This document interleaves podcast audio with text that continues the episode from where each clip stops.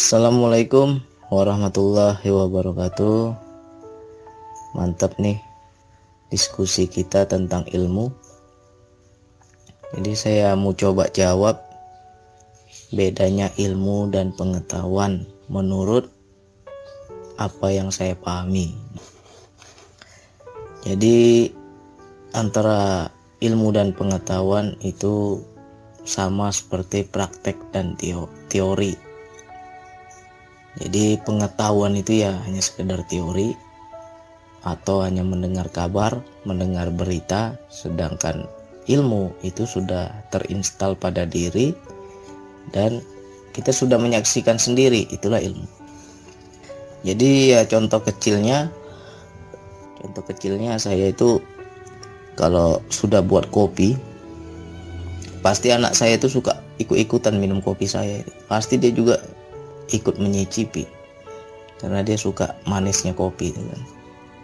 Jadi ketika saya baru buat saya sudah taruh di meja dia langsung ambil. Saya bilang jangan nak itu kopi masih panas. Nah itu namanya baru pengetahuan. Dia hanya tahu.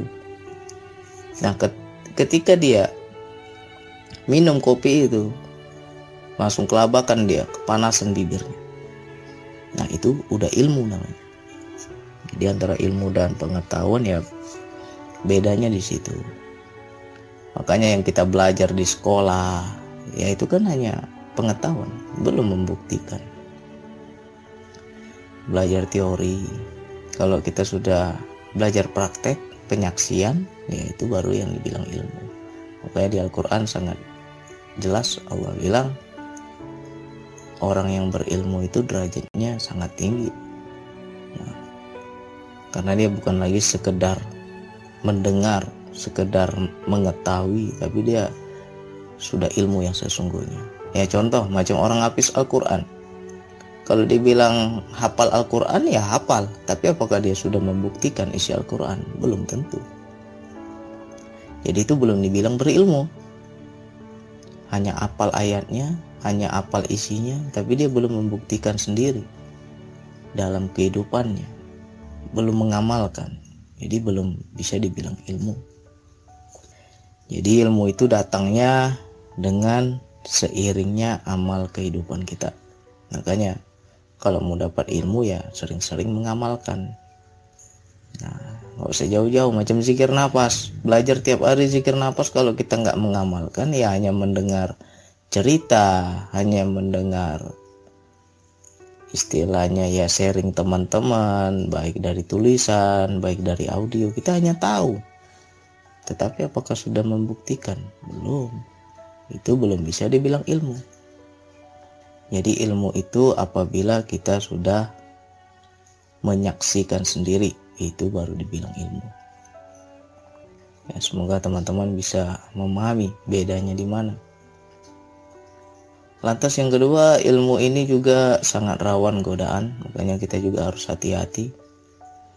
Segala pemberian Allah pasti ada ujiannya, ya begitu juga ilmu. Orang yang diberi ilmu pasti akan rentan atau akan rawan kesombongan. Karena apa? Ada yang dia rasa memiliki. Nah, Orang kalau sudah merasa berilmu ya mana mau lagi dikasih tahu. Ya kan? Nggak bisa lagi dikasih tahu. Dia akan bersikukuh dengan keilmuannya.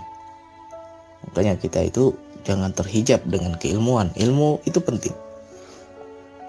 Tetapi jangan sampai kita mempertuankan ilmu.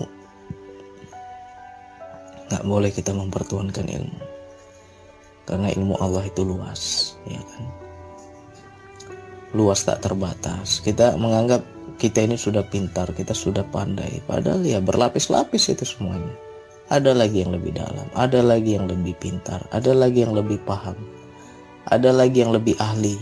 Nah, jadi kita tetap kosongkan wadah, jangan pernah merasa puas. Nah, orang yang merasa puas dengan ilmu pasti dia akan terhijab, sehingga dia tidak bisa melihat lagi kebenaran-kebenaran. Dia sudah puas dengan apa yang sudah dia dapat. Nah nggak bisa lagi dinasihati tuh kalau orang sudah begitu. Pokoknya A A dia bilang. B B dia bilang. Padahal ada lagi yang lebih dalam. Nah jadi sangat penting kita itu belajar terus. Jangan pernah meremehkan ilmu karena segala sesuatu harus ada ilmunya kalau nggak ada ilmu hancur kita ya kan? Karena dulu saya pernah ngerasain waktu saya jadi cleaning service jadi tukang pel ternyata ngepel aja pakai ada ilmunya ya kan? Ada ilmunya. Kalau nggak ada ilmunya ya nggak bersih itu lantai. Nah jadi hal sekecil itu aja ada ilmunya apalagi hal yang lain. Nah ya semoga yang sedikit ini bisa dipahami teman-teman mari kita belajar menyaksikan apa yang sudah kita dapat. Kita terus dalami praktekkan alami sendiri saksikan sendiri barulah ilmu itu akan ada di diri kita. Sekian dari saya. Wassalamualaikum warahmatullahi wabarakatuh